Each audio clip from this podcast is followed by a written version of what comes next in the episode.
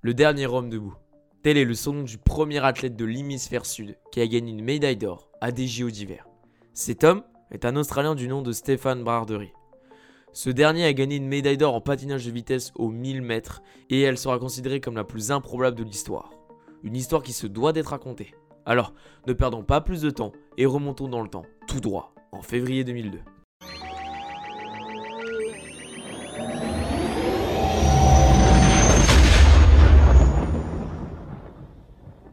Ah, l'année 2002.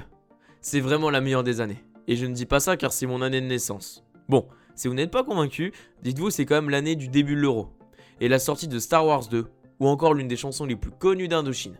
Et j'ai demandé à la lune. Mais bref, on n'est pas là pour faire un rewind de l'année 2002, mais bien pour parler de cette médaille gagnée en février aux Jeux Olympiques de Salt Lake City.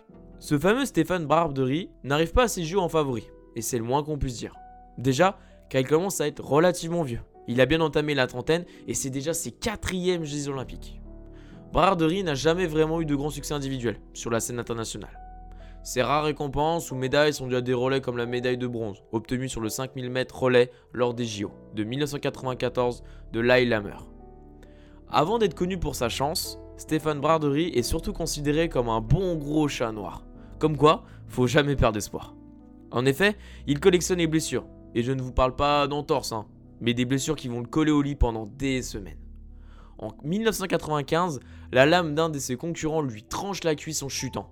Verdict, une sacrée hémorragie et 111 points de suture. Après plus de 18 mois de rééducation, il se reblesse gravement en 2000 à où il percute une rambarde et se casse le cou. Cette malchance lui vaut un lot pendant des mois pour l'aider à marcher. Bon, Autant vous dire qu'à 34 ans et après des blessures à répétition, Stéphane Brardery ne nourrit pas de grande ambition pour cette épreuve de 1000 mètres. L'utopie pour lui serait d'aller en finale. S'il savait.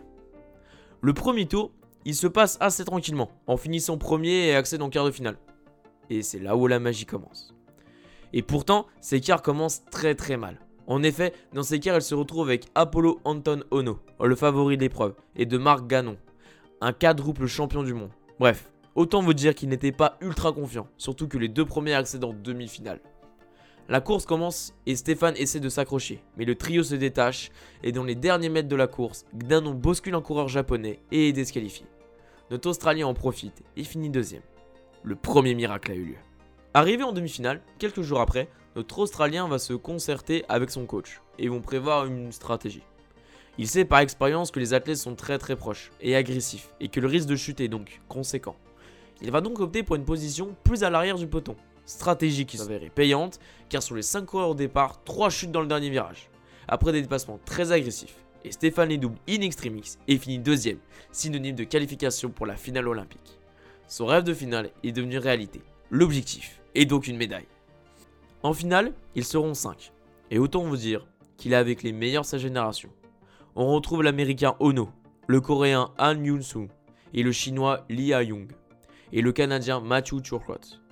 Il sait pertinemment qu'il n'est pas le meilleur et qu'il faudra bien plus qu'un miracle cette fois-ci. Il décide avec sa coach de réaliser la même stratégie qu'en demi, sachant pertinemment qu'il ne pourra pas rivaliser en termes de vitesse avec ses concurrents. Il faudra être bon, car il n'y a que 6 petits tours pour décrocher une médaille olympique. Le sifflet retentit, et Stéphane arrive à rester collé à ses concurrents, mais ces derniers accélèrent à 4 tours de la fin et distance notre Australien qui voit ses rêves de médaille s'évaporer. Mais lors du dernier virage encore, c'est l'athlète chinois qui tombe en premier, après une mauvaise approche, et le coréen, l'américain et le canadien, qui jouent des coudes pour le sacre olympique, tombent tel un seul homme à seulement 5 mètres de la ligne d'arrivée. C'est une chute improbable qui profite à qui? Et eh oui, vous l'avez bien compris. C'est notre cher ami Stéphane qui remporte le premier titre de l'histoire olympique aux Jeux olympiques d'hiver de son pays. Cette victoire aussi folle que légendaire a été un vrai tournant pour notre athlète australien. Déjà par le fait qu'il a pu vivre de sa notoriété, Bradbury a été un ancien pompier. De retour à Sydney, il fut accueilli comme une véritable rockstar. Des dizaines de marques veulent travailler avec lui. Son nom est même devenu une expression en Australie, où cela est synonyme de chance. Stéphane Bradbury est passé de héros à légende en entrant en 2007 au Hall of Fame de son pays. Son nom restera jamais à côté de grands noms du sport australien.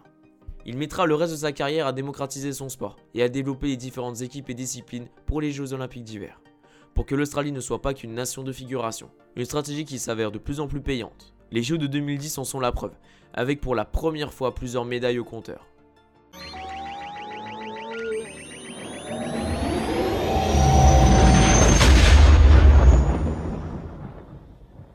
J'espère que cette histoire et ce voyage dans le temps vous aura plu, et qu'elle vous a montré que finalement, même si on a un chat noir, un instant s'attend bien pour nous, et ce petit instant peut changer notre vie en bien, à jamais. Stéphane Brardery nous l'a prouvé, qui en un JO est rentré à jamais dans l'histoire du sport avec le titre de la médaille d'or la plus improbable, et qui à mon avis sera très dur à aller chercher.